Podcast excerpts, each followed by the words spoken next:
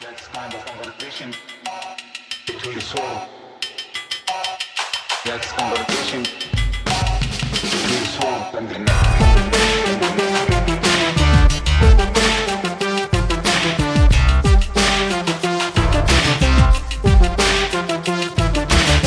Hello, Prestige heads, and welcome to American Prestige. I'm Danny Bessner, here as always with my friend and comrade, Derek Davison. And we're very excited to welcome to the podcast today Leigh Claire La Berge. Uh, Leigh Claire is the author of Marx for Cats, a radical bestiary, a really cool and interesting new book you all should check out. So, Leigh Claire, thank you so much for joining us. Thank you guys so much for having me. So, Leigh Claire, basic first question What made you want to write this book? It, it's such an interesting way to approach Marxist theory. So, how did you decide to pursue this big theory book and this question of how it relates to animal studies, or if you think that's a proper term or not? Let me know. you know, it's a, it's, the answer is sort of uh, two part. Um, at the very academic level, my previous book uh, called Wages Against Artwork, um, I looked at uh, artists who work with animals as part of their artwork and who frequently put animals in employment like positions as a sort of artistic gambit. Uh, so I was interested in questions about animals and the economy. But that doesn't really lead to this book per se which is in a sense a sort of it was sort of an experiment i mean i had done a series of cat videos in which i explained basic marxist terms alienation commodity money labor finance to a group of cats um, sitting around me. Um, and this was a sort of pedagogical exercise like, could fun cat videos be a way to introduce students to Marx? Um, and the answer to that question is yes. Um, I think actually the cats enjoyed it too. Those videos are up at marxforcats.com if people want to watch them. And uh, this sort of little, you know, pedagogical slash artistic project caught the attention of uh, several um, arts books publishers who asked me if there was a visual archive here. Um, as we all know, cats are such a presence, particularly in discussions of work, not work, labor, politics, internet memes. Um, and so, uh, you know, I didn't know the pandemic was starting, but let's go back to spring 2020. Um, I sort of just took a week or two and I thought, could you, could you write a book about Marxism and cats. And I had done some research uh, in, a, in a previous project on 19th century American banking. So I knew of terms like wildcat banking and wildcat banks.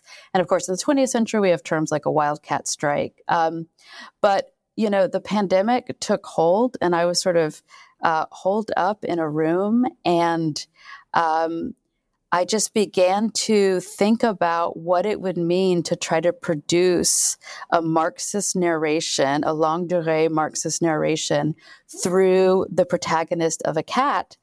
And there are incredible archives um, that are available online, particularly archives in the Middle Ages. I had never done uh, work in those periods before. Uh, so it, it really did start experimentally and almost as a joke. And, you know, and I don't mean that in any dismissive or pejorative way, but the more I wrote, the more serious the book got. And the more it seemed to me that this kind of narrative arc, this kind of historical arc, could take on an animal centered subject and do similar explanatory work at the level of historical causality and causation. Um, and then it was also just so much fun. Um, I mean, as your listeners may or may not know, I think academic publishing um, is in a little bit of a state of crisis, um, and and I think it's harder and harder to get books published. Uh, and and part of me wanted to ask, like, what would it mean just to have fun with academic publishing? So this is an academic book; it comes out from Duke University Press, but I, it was fun to write, and I hope it's fun to read. Leigh Claire, I, I wanted to kind of go back to um, what I think that you you you talk about in the the sort of the early parts of the book, which is um, thinking about Marxism through the the lens of cats or the interaction, is part of a much larger tradition of just human fascination with cats. I mean, you go all the way back to Charlemagne. Uh, you know, he he styled himself as a lion, which stuck for European royalty for, I mean, you know, till present day, really. Uh, what what what can we say about why people are, or where does this come from? This kind of uh, interest in cats as representative of all manner of things.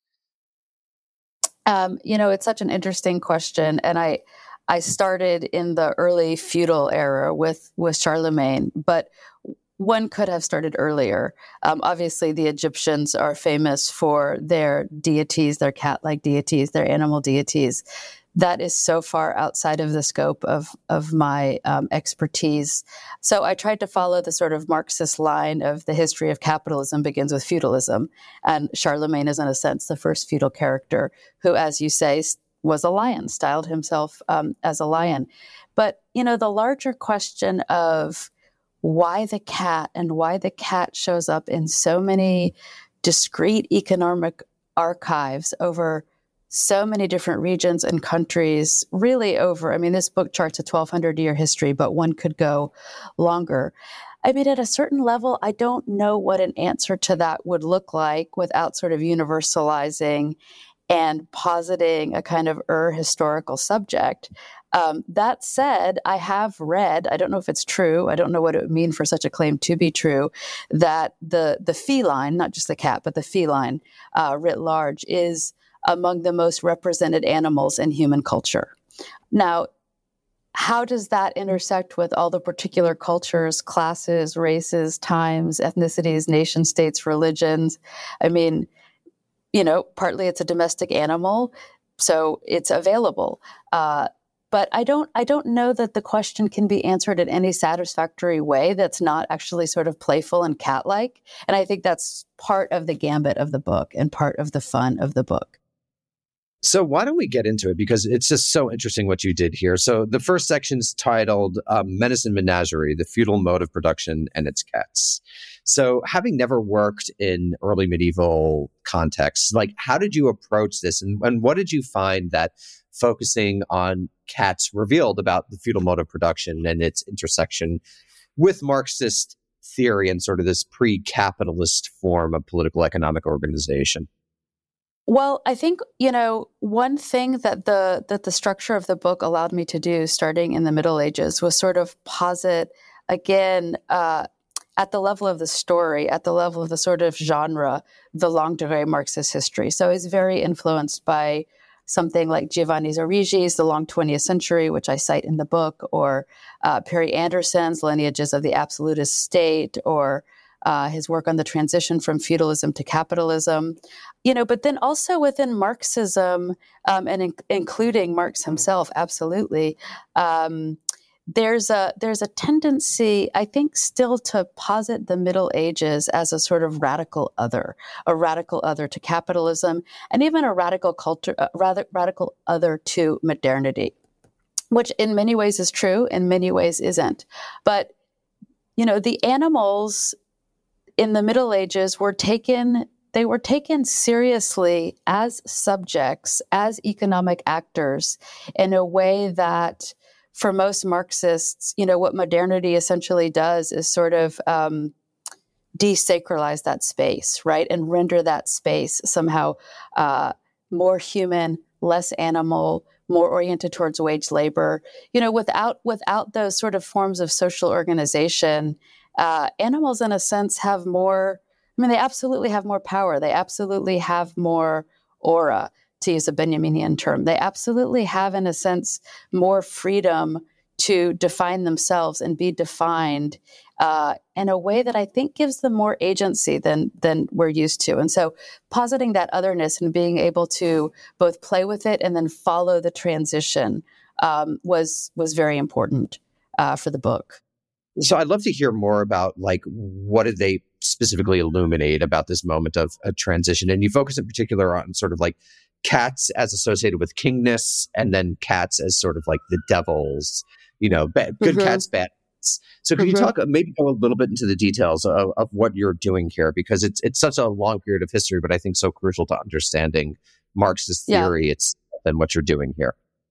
So um, I posit what I call uh, a lion-cat dialectic, and this is this is based on uh, Hegel's famous Lord's bondsman or master-slave um, dialectic, in which these kind of crucial terms of hierarchical otherness that are independent in the Middle Ages. You know, you have the the man, the lord of the manor, uh, who is who is a ruler, who is an owner in a way that we don't we don't have a sense of ownership today because he's an owner of other subjectivities, is nonetheless dependent upon um, his slave or his serf or his his his bondsmen, those who are in bondage, to both work for him and provide him a sense of identity.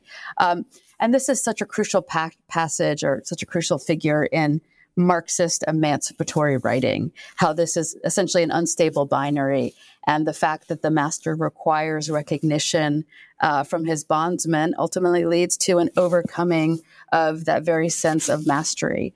And what I try to do in the book is is take this this uh, this dialectical tension um, between the master, the ruler, and the the bondsman or the you know the slave or servant and put it into feline form.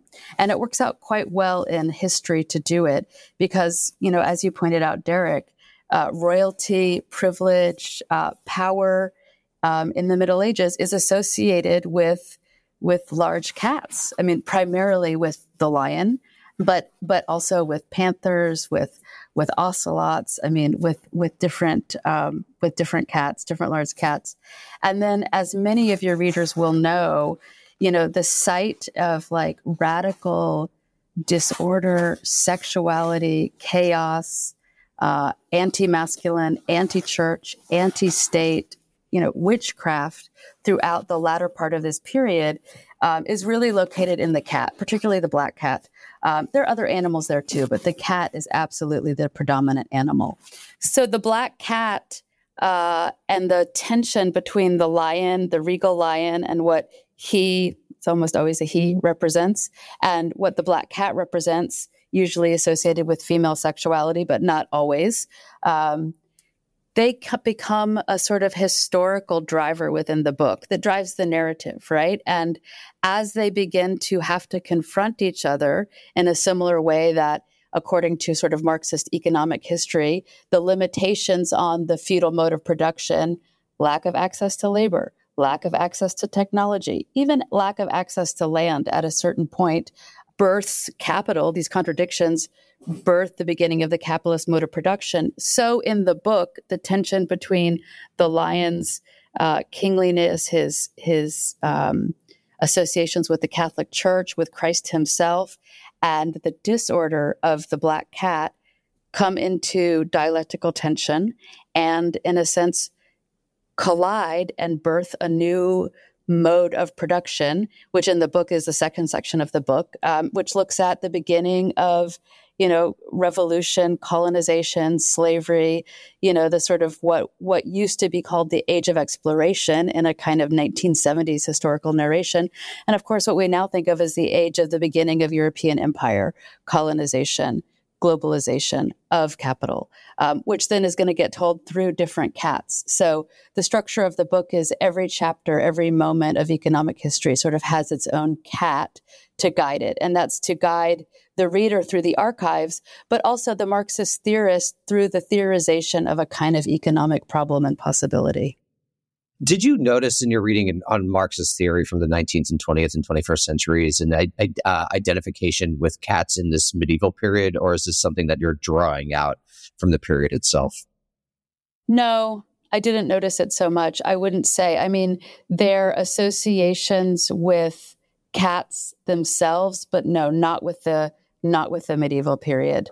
Um, I mean, you know, the famous Marx, the famous pre 20th century Marxist study of the Middle Ages is probably Engels's The Peasant Wars in in Germany. Um, and and no, I wouldn't say I wouldn't say I there's a language of animality, but no, not a focus on cats from that particular retrospection to a previous historical moment.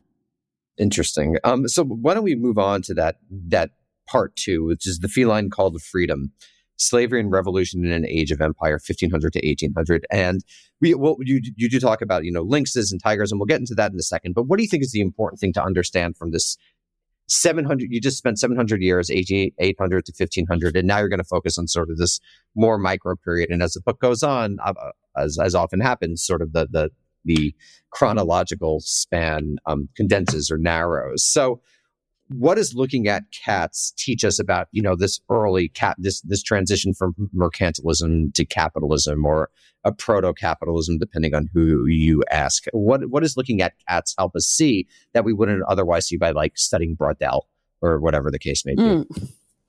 um, yeah studying Braudel. I mean even though he does refer to you know these non-market zones as kind of a jungle as I as I mentioned um, in the book um, well, uh, the the earlier part of that, so sort of the the early uh, sort of European um, entreaties, sallies into um, the indigenous Americas um, allow for a different kind of presentation of an animal alterity. So, you know, when European um, conquerors, uh, settler colonists land in the New World, they they are they glimpse a nature which to them has a sort of radical otherness of a non-cultivated scene.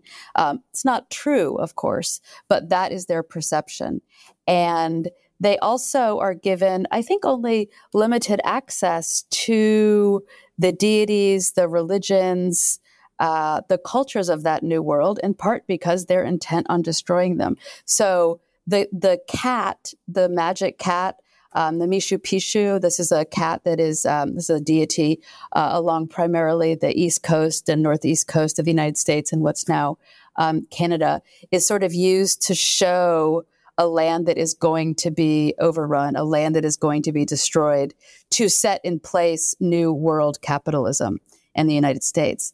And then chapter four, the or ch- the end of chapter three and chapter four on sort of the two great bourgeois revolutions, where what we can speak speak of as a capitalist state comes into being.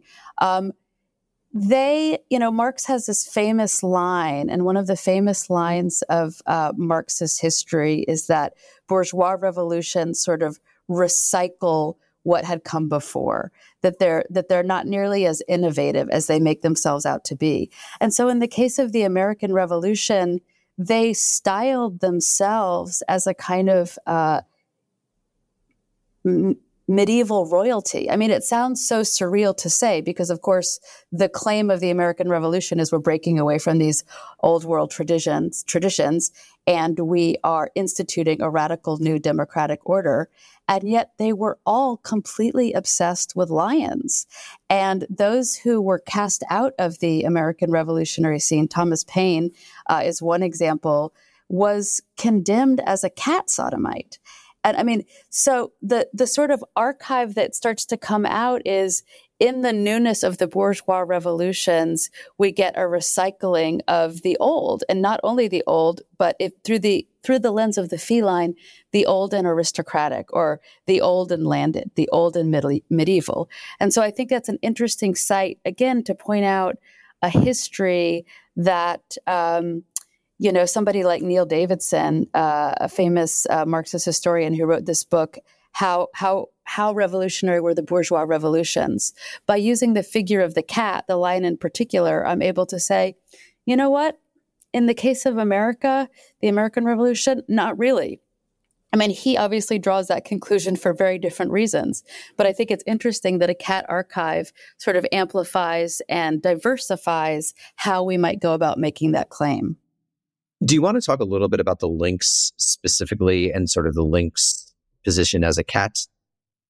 Um, well, the lynx, uh, particularly the fat faced lynx, uh, was not only a, a deity um, of Algonquin nations, but actually was uh, sort of coincident with was a creation a coincident with the creation of earth itself um, and was a sort of um, uh, a figure of protection, a figure of uh, generation. Um, so the lynx as a cat in the indigenous Americas uh, is used in one way uh, as a protector as a deity, as a as a war maker in the sense of, of protection.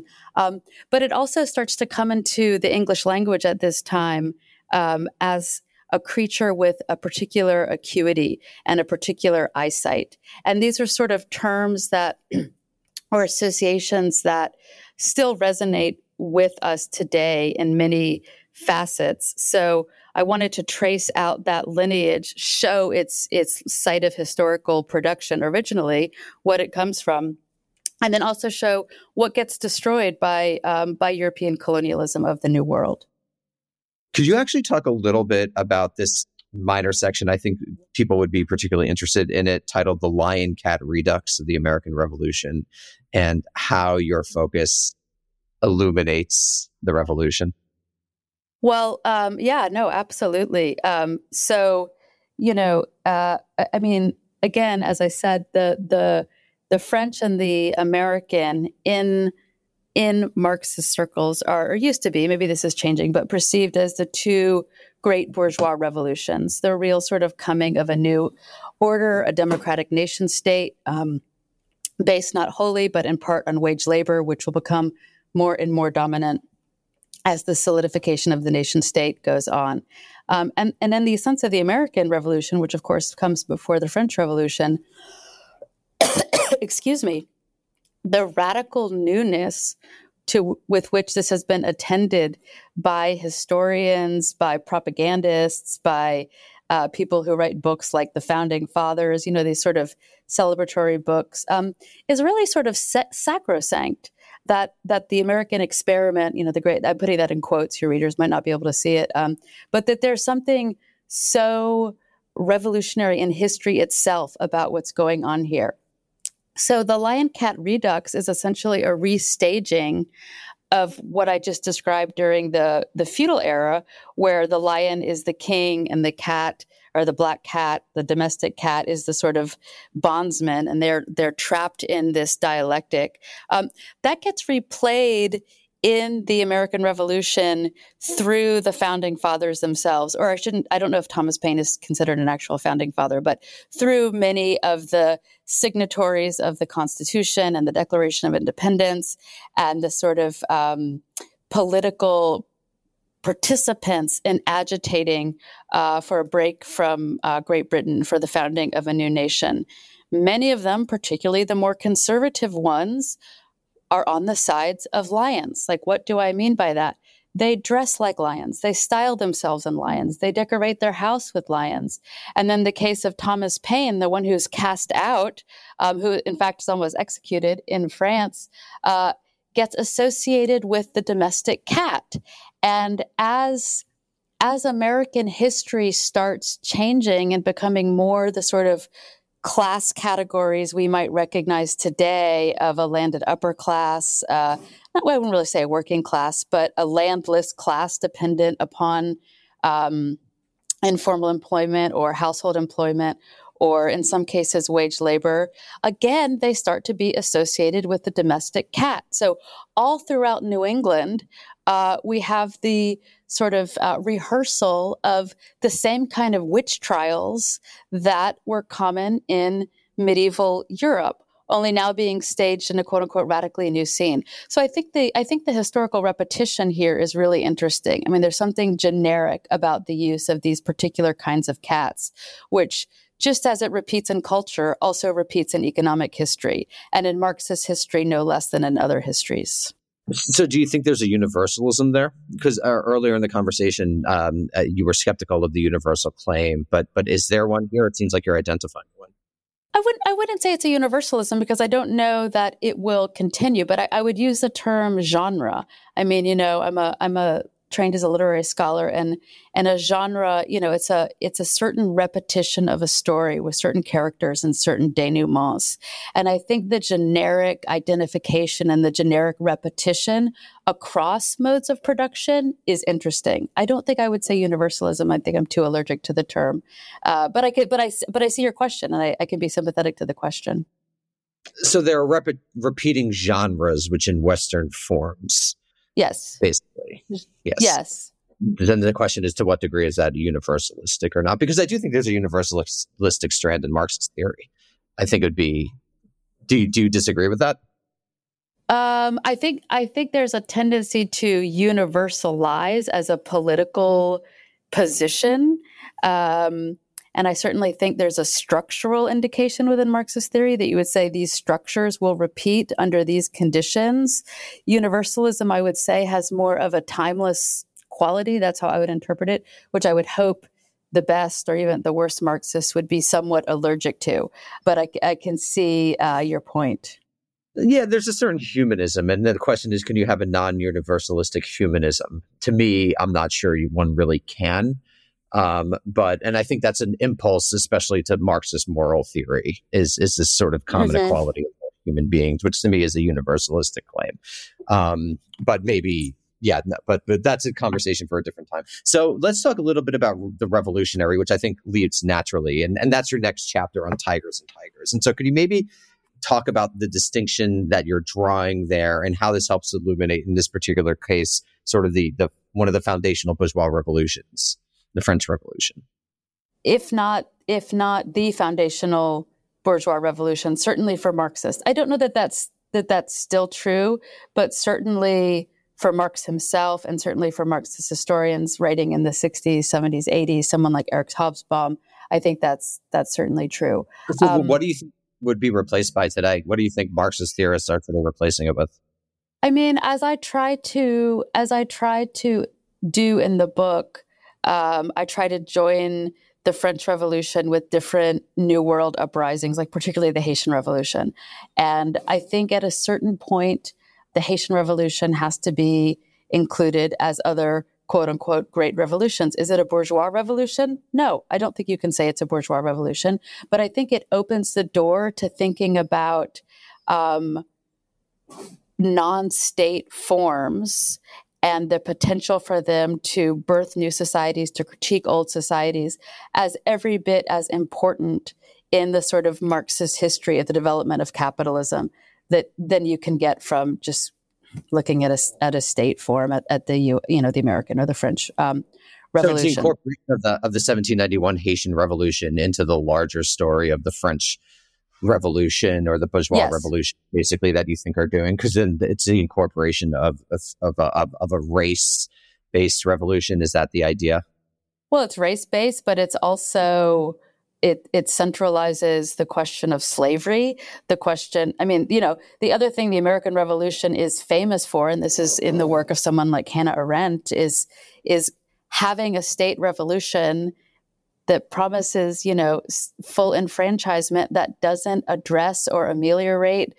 mass race-based slavery. I mean, it's it's it's you know, it's its own historical conundrum, and the Haitian Revolution in part addresses that. But again, I think the Haitian Revolution. I'm thinking in the works of somebody like you know uh, Michel-Rolph Trouillot or Sibylle Fischer. It, ha- it, it it itself has to open the door to other New World slave uprisings that we know are happening or were planned to happen. You know that maybe didn't happen. Um, so I think it's it's a site of the amelioration of that. as, as part of this emerging world system that marx Yes. identified Yes, yeah, yeah. Okay, that's exactly. very- yeah, that's that's really interesting. So sorry to interrupt. I just wanted to clarify because I think my my reading of, of Marxist theorists, so they still seem to center the French Revolution. Generally, yes, but never through cats. no, never through cats. Let's talk about that. um, no, they do, they do, and I, you know, and it's I, it's, it's a it's a problem, but it's also something understandable if you look at the Marxist theorists who are producing the canon, which we have inherited as Marxism. If we were reading, uh, you know, world systems Marxism from the 70s and 80s, uh, we would get a different organization of revolutions. You know, even something like Gio- Giovanni Arrighi's book does not center the French Revolution. I mean, true, it's a it's a different history, but I think you get my point. Um, so, the French We like Revolution. We're, we're in favor of Wallerstein and his disciples. I'm glad to know that. Um, the the French Revolution, I, I call in the book a revolution of tigers for multiple reasons. One, because they they predominate in revolutionary discourse, both within France. Uh, so the the the poor are tigers, the Jacobins are tigers, the sans culottes are tigers. Um, but then outside of France, the revolutionary Haitians are tigers. I mean, the the tiger itself in this period, the 18th century leading up to the French Revolution, and the work of something like um, Buffon's natural history gets sort of defined as the the er opposite to the lion, right? So Buffon actually says in his natural history, the tiger takes all that is wonderful about the lion and sort of enjoins it to the worst aspects of a black cat, right? I mean, it, it, there's nothing noble about it. It. It's just out for destruction. It has no politics. It has no religion.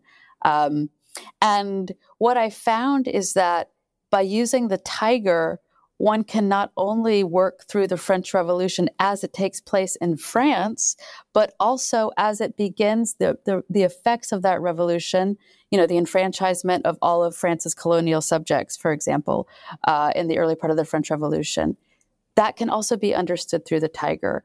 And then, you know, probably the most famous book ever written by a Marxist about the Haitian Revolution, C.L.R. James's The Black Jacobin, that too is filled with references to tigers in both the perceived antisocial uh, association. So uh, the French imperialists are tigers.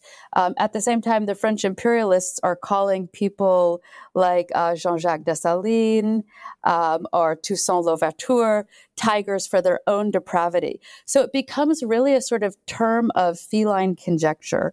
Um, it's a term that is both revolutionary in the best way of the word and also revolutionary in the worst way of the word as associated with France, which is the beginning of the terror. And then you just have, you know, you have the whole sort of gamut of French revolutionaries, whether it's Robespierre or Babeuf or Jean Paul Marat, being referred to repeatedly as cats and tigers. I mean, this is in the historical archive. This is not something that I discovered in my own work, um, by the way. I mean, French historians of the of the, the 18th century massacre, like one of the famous essays. Absolutely, absolutely. Um, so, you know, in, in a way, this is the section of the book that required the least amount of archival research on my part because there have been so many wonderful books and articles about the radicality of French cats in the 18th century. But what I try to do is say that that history can also be an economic guide to the larger transitions of capital capitalism that the French Revolution both tries to critique and engenders. Hello, Prestige Heads. Danny here to tell you about this great product that I've actually been using for the past several months, and that's Aura Digital Frames. Now, many of us today are forced to move around the country to go where our lives take us, and that's true for me too. This has made it unsurprisingly somewhat difficult to stay in touch with family members, but Aura Digital Frames has really come to the rescue, especially since I had a baby. I'm able to send my parents and other family members constant updates about my kid's life, which of course allows them to feel more closely connected to both me and, more important for them, more closely connected to him. And for those worried about the fact that Aura Digital Frames is a tech adjacent gift, don't worry because it's so easy to start using. I can upload photos right from my phone in just a click. It'll even pair photos together for me. And happily, there's no memory cards, there's no USBs, nothing like that is required. See why Aura was named the number one digital frame by Wirecutter, The Strategist, and Wired. So, from now through Black Friday and Cyber Monday, visit auraframes.com and get $40 off their best selling Carver mat frame with the code PRESTIGE. This is their best deal of the year, so get yours now. That's A U R A frames.com with the promo code PRESTIGE. And as always, terms and conditions apply. So I think this brings us naturally to the 19th century and the appropriation of cats. So what yes. happens when the bourgeoisie begin to assert themselves against the aristocracy in the sort of the period of classical Marxism? How does this perspective illuminate that, you know, well-trodden era? well, they they take cats in. I think this is the era that we can begin to in our in our own language with not too much historical historical alienation. Excuse me. Begin to think about what we might call a pet, uh, a sort of a sort of non economic site of emotional cathexis to a domestic animal that lives with you. I mean, this itself is new to the period. This is one of the inventions of the French, not French Revolution, but of the, you know, the Enlightenment, the French 18th century, uh, we might say. Um, and just as the aristocracy had long sort of used cats against the landless masses, the peasants, the bondsmen, the bourgeoisie sort of adopts the domestic cat as a way to position itself between the aristocracy and an emergent proletarian. And this is one of the lessons that we get on offer in, in the book that you just mentioned, Robert Darnton's The Famous, uh, The Great Cat Massacre. Um, so the bourgeoisie, in a sense, is willing to treat its its cats, its pets, its site of you know emotional cathexis and tenderness, um, with a social care and concern that it's not willing to afford an emergent proletariat. At the Could same time, explain what cathexis means? Because I don't think most listeners will know what that means. It's kind of a complicated concept. Sure.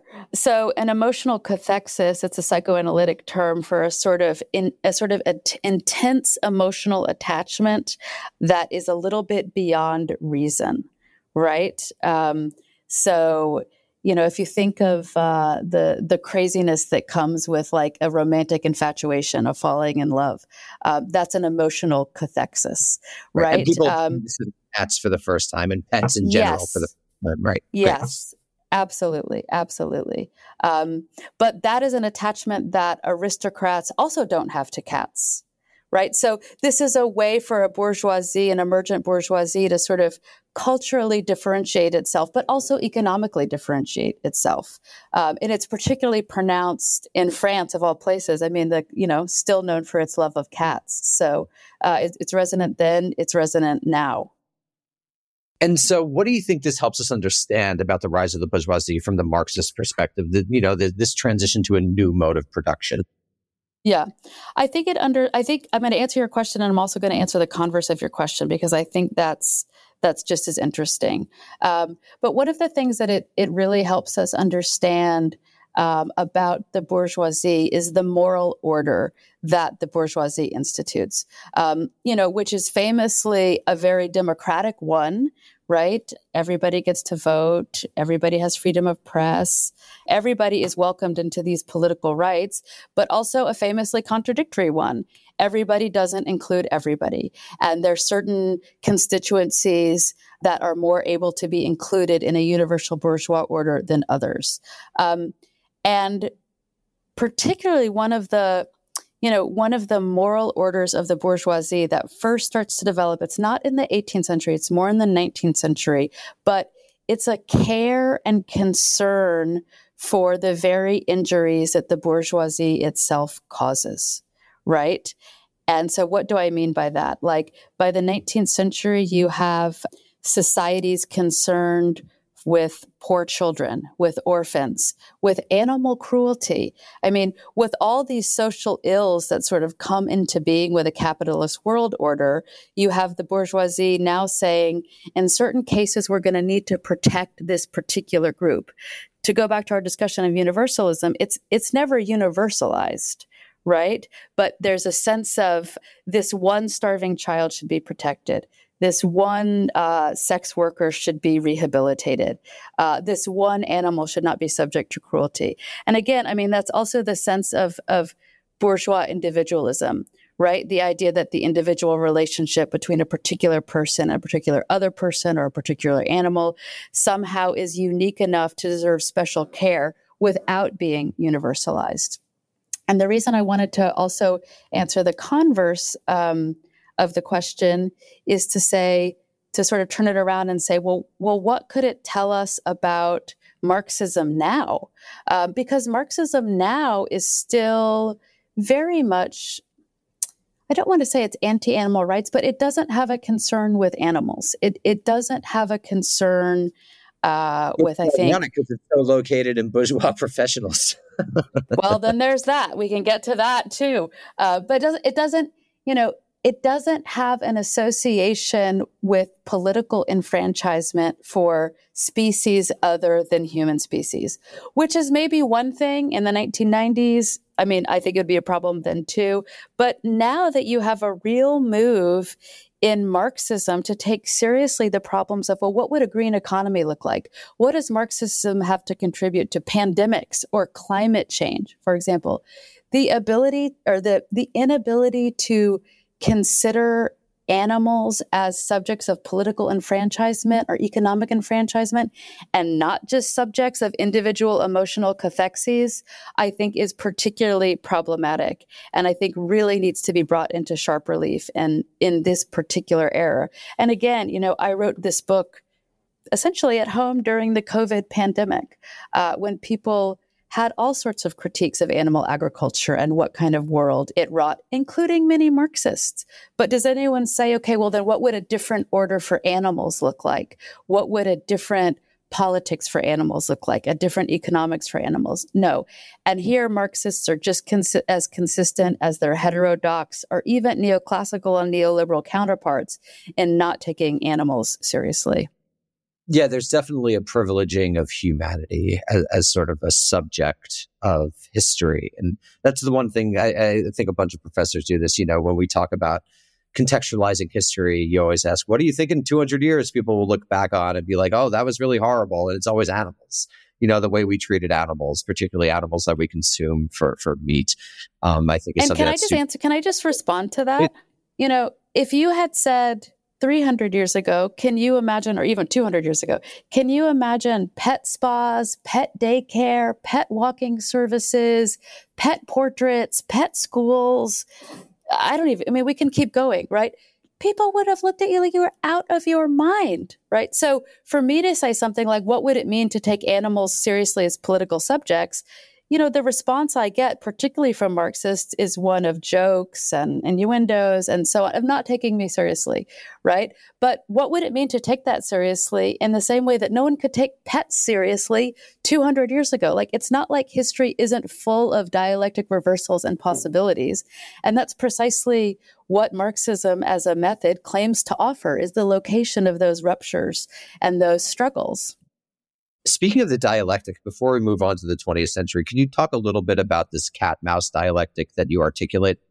Yeah, the cat the cat mouse dialectic um, is a I think it's a it's a particular um, pet of mine um, because the the cat is used. I'm a I'm trained as a literary theorist and I do a lot of Marxist literary theory. Um, and the cat is used as, in literary theory, the sort of ultimate example, the example par excellence of the tension between a signified, which is an object in the world, and a signifier, which is the the language, the words, the letters, and so on that might might reference it. Um, so, for instance, Saussure, uh, sort of the founder of structuralist linguistics in the 20th century, makes use of the cat. Terry Eagleton famous Marxist literary historian, makes use of the cat. So does Fredric Jameson. So, on the one hand, I sort of want to play with that. But on the other hand, I want to ask with with the cat and with the mouse, like, you know, the the hope of any emancipatory politics, of any, particularly any Marxist politics, is that one has to be able to through their material actions and, condi- and conditions envisage and and instantiate a sort of radical change. One thing has to become another, right?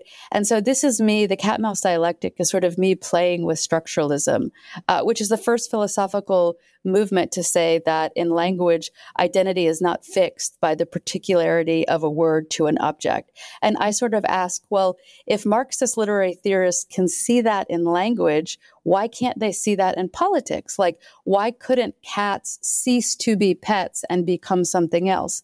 And here, of course, I'm using cats as a sort of uh, metonym or sort of stand in for all animals. Why couldn't they cease to be something else in the same way that structuralism and post structuralism famously say there's no fixed identity, right? That's part of the freedom of a language based politics. There's no fixed identity. Things can transition into other things. So let's move on to the 20th century. And of course, probably the most famous association with cats and revolution in the 20th century is the Black Panthers. But before we get to that, can we talk a little bit about maybe the first part of the 20th century, the moment where it really did seem like the proletariat might have a chance, might have a fighting chance with things, and how cats, once again, help us see new things? Yes. Um, I do think you're right that the Black Panthers are probably the most famous cats of the 20th century. Uh, I think for labor historians, there might be a, a, real competition with the IWW, the International Workers of the World, um, and their famous black cat, which is called the Sabo Tabby. Um, and, you know, the one of the things I try to do in the book is I try to show now in the 20th century how the perceived antisocial meanings of the black cat are resuscitated and transformed by an emergent proletariat in in particularly like the Northeast United States. Um, but this is also a moment. Um, I don't know if, if your listeners will be familiar with the Sabo tabby as a term, but they certainly will be familiar with the arched black cat with its fur sort of sticking up and its paws out as a figure of disorder. Uh, now, it was first used as um, an economic figure by the International Workers of the World, who are probably one of the m- most, more, most progressive and radical labor unions um, in the 20th century. And one of their organizers, Ralph Chaplin, I think we would sort of recognize as a almost like a, a, a proto 21st century meme creator. I mean, he made these these these stickers, these black stickers that they the you know the IWW would put all over, and they tried to introduce a graphic logic of politics through this association with the black cat, and they were quite successful doing so. Uh, so one of the famous actions um, and massacres of IWW members uh, took place in Everett, Washington and I think it was 1916. I might have the date wrong. Um, but if you go back and read newspaper reports of this event, the the discourse around it includes cats, right? That, that black cats are scary, that they need to be tamed, that they need to be, uh, they have no place in a sort of uh, capitalist society. They need to be rid. They need to be they need to be somehow declawed. Um, and one connection between that and the Black Panthers, which which I do think is interesting, and I haven't seen a lot written on, is not so much the black cat itself or the size of the cat, but the Panthers also had an incredible visual logic through the work of um, their Minister of Information, Emory Douglas. Um, these are both the IWW and the Black Panthers had commercial artists and had organizers interested in really organizing arts and culture as part of a radical politics. And in both cases, they turned to different black cats. The Sabo Tabby, the black cat, uh, in the case of the IWW, and the um, Black Panther, very famously, uh, in the case of the Panthers. So I think that brings us quite naturally to the 21st century. And, and where do you think we stand today with the role of cats, the role of Marxism. I mean, I, to be just play my cards on the table, I'm pretty pessimistic about the future of, of humanity and the ability of, uh, of Marxist theory. Um, even though I would identify myself, in, cats are cats will be okay though. We're, we're very pro cat. Yeah, we like cats. even though I identify in many respects as a Marxist. So what do you, what do you think? Where do you think we are today? And and what do you think this this sort of like uh, journey through history um, yeah. helps us understand? Well, one thing is, of course, a potential for radical change, uh, which I think, as you as you pointed out, I mean, it was a kind of a quip, but it was also sort of true. Uh, that as Marxists have become more and more of a sort of academic profession, the the attachment and the envisioning of a radical change has ceased to be part of the project. So, so I think I hope that this book shows that. I hope it shows the potential for a sort of radical re envisioning, and not just of cats. Again, this is where cats are are operating in the book as a metaphor, but they operate as a metaphor for everything in all of our lives. I mean, we all know that. But how could we have a different political economy of our relations to animals? And that's a question that I hope the book is uh, allows to be fun to consider, but I hope it's also taken seriously. And as fun as the book was to write and I hope to read, it, it has a serious question for people invested in a, ra- a radical politics, which is what is the role of non human animals? What should our relationship of non human animals be as we think about transitioning away not just from capitalism, but transitioning away from a sort of industrial fossil fuel based economy. How could animals be otherwise? And one thing that I, I hope that the effect of reading cumulatively across 12 centuries of economic history is, is that really from about the 14th century on, there have always been what we might call fellow travelers within radical politics, and then by the 18th century on within Marxism, who have insisted that animals have a role to play. Rosa Luxemburg, famously, Thomas Müntzer, Angela Davis, the French Jacobins who liberated uh, King Louis XVI's menagerie and invited the animals into their struggle.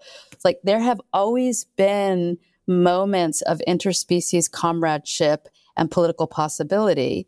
And if we take those seriously, maybe they can point us towards a new interspecies economy, a new interspecies political future, one that is not so destructive, one that is not, you know, a host of one zoonotic pandemic after another, one that curtails climate change. I mean, that's the sort of utopian sally of, of the book.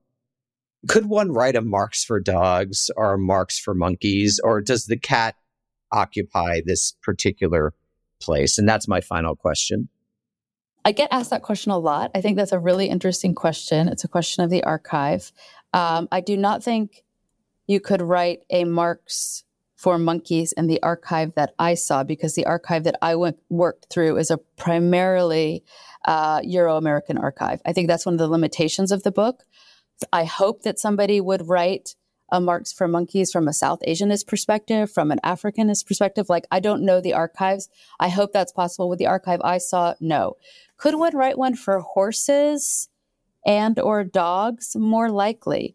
Also rabbits and frogs possibly. I think birds as well. That would be a different book. Do i think it would be a great idea for a series? Like absolutely.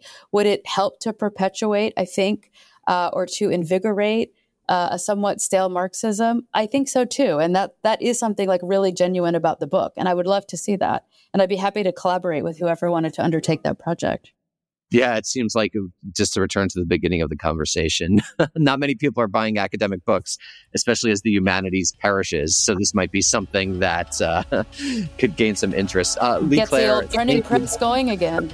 Yeah, once again, um, thank you so much for joining us. Everyone, check out Marx for Cats, and uh, we'd love to have you back again. All right, thank you guys so much for having me. I really appreciated the conversation.